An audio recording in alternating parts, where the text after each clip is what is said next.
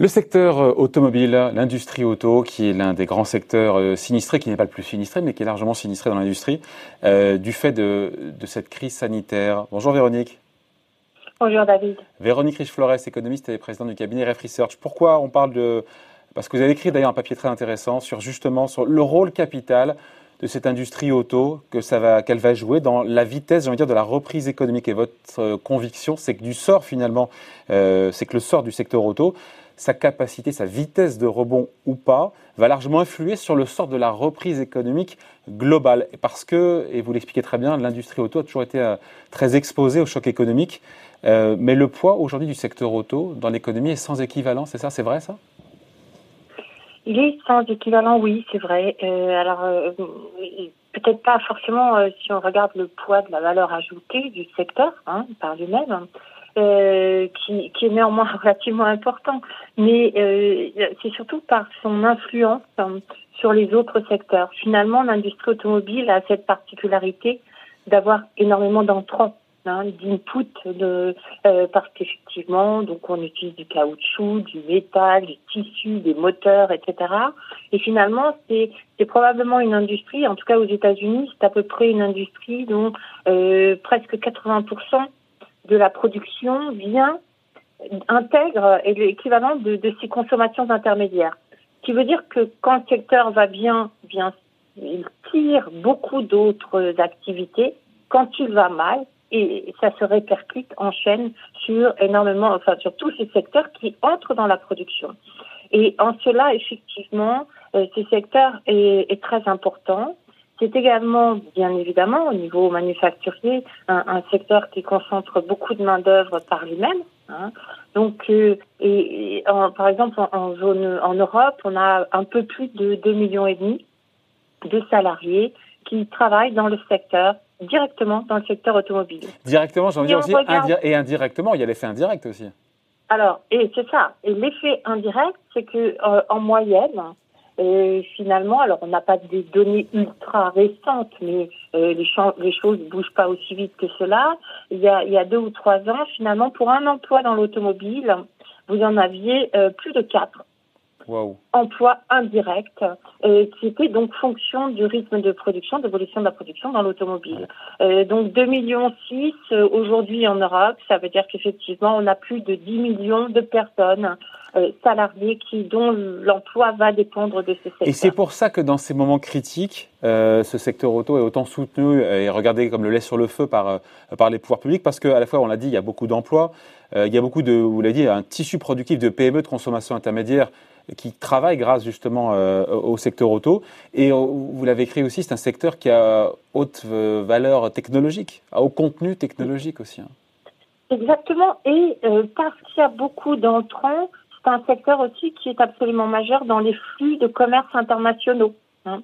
On va importer des batteries ou des composants d'Asie, du reste du monde, et on s'aperçoit, c'est très net ces dernières années, que quand ce secteur euh, va bien, également, les flux d'échange eh bien se multiplient, ce qui permet de, de diffuser d'ailleurs euh, la reprise au niveau international et vice versa de la plomber ou de plomber les échanges. Alors, euh, et, et, finalement, c'est assez intéressant de regarder ce qui s'est passé après la crise de 2008 parce que euh, en réalité, le secteur de l'industrie qui a été le plus touché immédiatement par l'interruption du crédit à l'époque, au lendemain de la, faillite de Lehman Brothers, ça a été ce secteur automobile qui fonctionne à crédit. Hein. Et, et, donc, euh, les gouvernements ont eu comme priorité, et partout à travers la planète, je ne sais pas si vous vous en souvenez, mais de, de, de soutenir ce secteur, à la fois soutenir le financement, d'aider les entreprises à, euh, à, à, vendre davantage, soutenir la demande pour euh, permettre de normaliser le niveau des stocks qui avaient atteint euh, des, records absolus. Donc, à chaque fois qu'il y avait plus de stocks, on interrompait la, la production. Donc, ça avait un, effet sur l'activité économique en chaîne qui était très inquiétant hein, pendant pendant trois quatre mois. Et puis est arrivé le plan de relance chinois qui a été qui a eu un effet absolument magistral sur la croissance du secteur au niveau mondial. Et finalement, a posteriori, on, voit bien que c'est la Chine, et particulièrement ce, ce plan euh, eu égard au, secteur automobile, euh, qui a permis de sortir quasiment l'industrie mondiale de la récession. Voilà, et donc la question qu'on se pose aujourd'hui, la question Véronique, c'est de savoir si aujourd'hui ça va pouvoir se reproduire, parce que qu'est-ce qu'on a? On a des données de vente qui sont effroyables. Euh, depuis le confinement, des ventes, ce qui est normal, les concessions sont fermées entre 50 et 80 de baisse des ventes de voitures en mois de mars selon les pays. Donc, est-ce qu'on peut imaginer que ce secteur serve de locomotive parce qu'encore une fois, il y aura un plan de soutien, euh, euh, je sais pas, l'électrification euh, massive euh, des pays, aux achats de voitures, je sais pas. Est-ce que ce secteur sera de nouveau une locomotive en sortie de crise, selon vous? Alors, c'est toute la question, effectivement. Et, il y a plusieurs éléments de, de réponse. Le premier, c'est qu'en termes de potentiel de développement du marché mondial, euh, la situation n'a rien à voir avec celle de 2008, puisque euh, le plus grand marché aujourd'hui, le chinois, est, est développé, euh, et probablement d'ailleurs aller au-delà de ses capacités, donc n'a plus véritablement les moyens d'intervenir comme un, un, soutien massif pour l'industrie mondiale de l'automobile. Donc c'est une une mauvaise nouvelle, ça ça, c'est pas une bonne nouvelle. Ça, hein. C'est plutôt une mauvaise nouvelle, effectivement. Ça pourrait être le cas si euh, la Chine avait les moyens de remplacer une grande partie de son parc automobile par des, des, des véhicules électriques. Mais, euh, mais là, on, on, voit bien que ça, ça prend du temps, c'est coûteux. Les, les, prix des véhicules électriques, et ça c'est un défi de l'industrie automobile aujourd'hui, d'abaisser ce prix qui est aujourd'hui beaucoup plus élevé qu'un modèle traditionnel. Et, euh, et, et, qui, donc il faudrait abaisser le prix, ça veut dire des progrès technologiques qui sont en cours, mais euh, qui ne sont pas encore euh, suffisantes. Et euh, face à, à, des problématiques également, on sait que l'électrification automobile est probablement euh, une voie privilégiée. On, on, sait néanmoins que euh, c'est peut-être pas la réponse idéale en termes euh, à long terme, en, en, termes environnementaux, et que euh, eh bien on remplace par des véhicules électriques, mais il va toujours falloir produire cette électricité et euh, idéalement la produire de manière plus propre, ce qu'on ne sait pas tout à fait faire encore. Donc et finalement il y a beaucoup de réticence y compris du côté des consommateurs.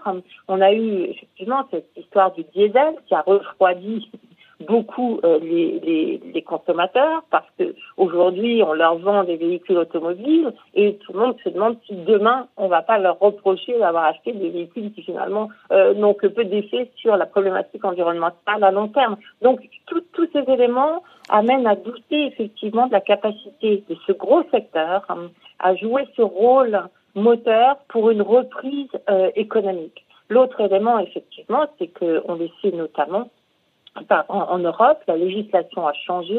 Elle impose des normes environnementales très strictes à l'industrie. D'émissions de, de, CO2 par, euh, par kilomètre.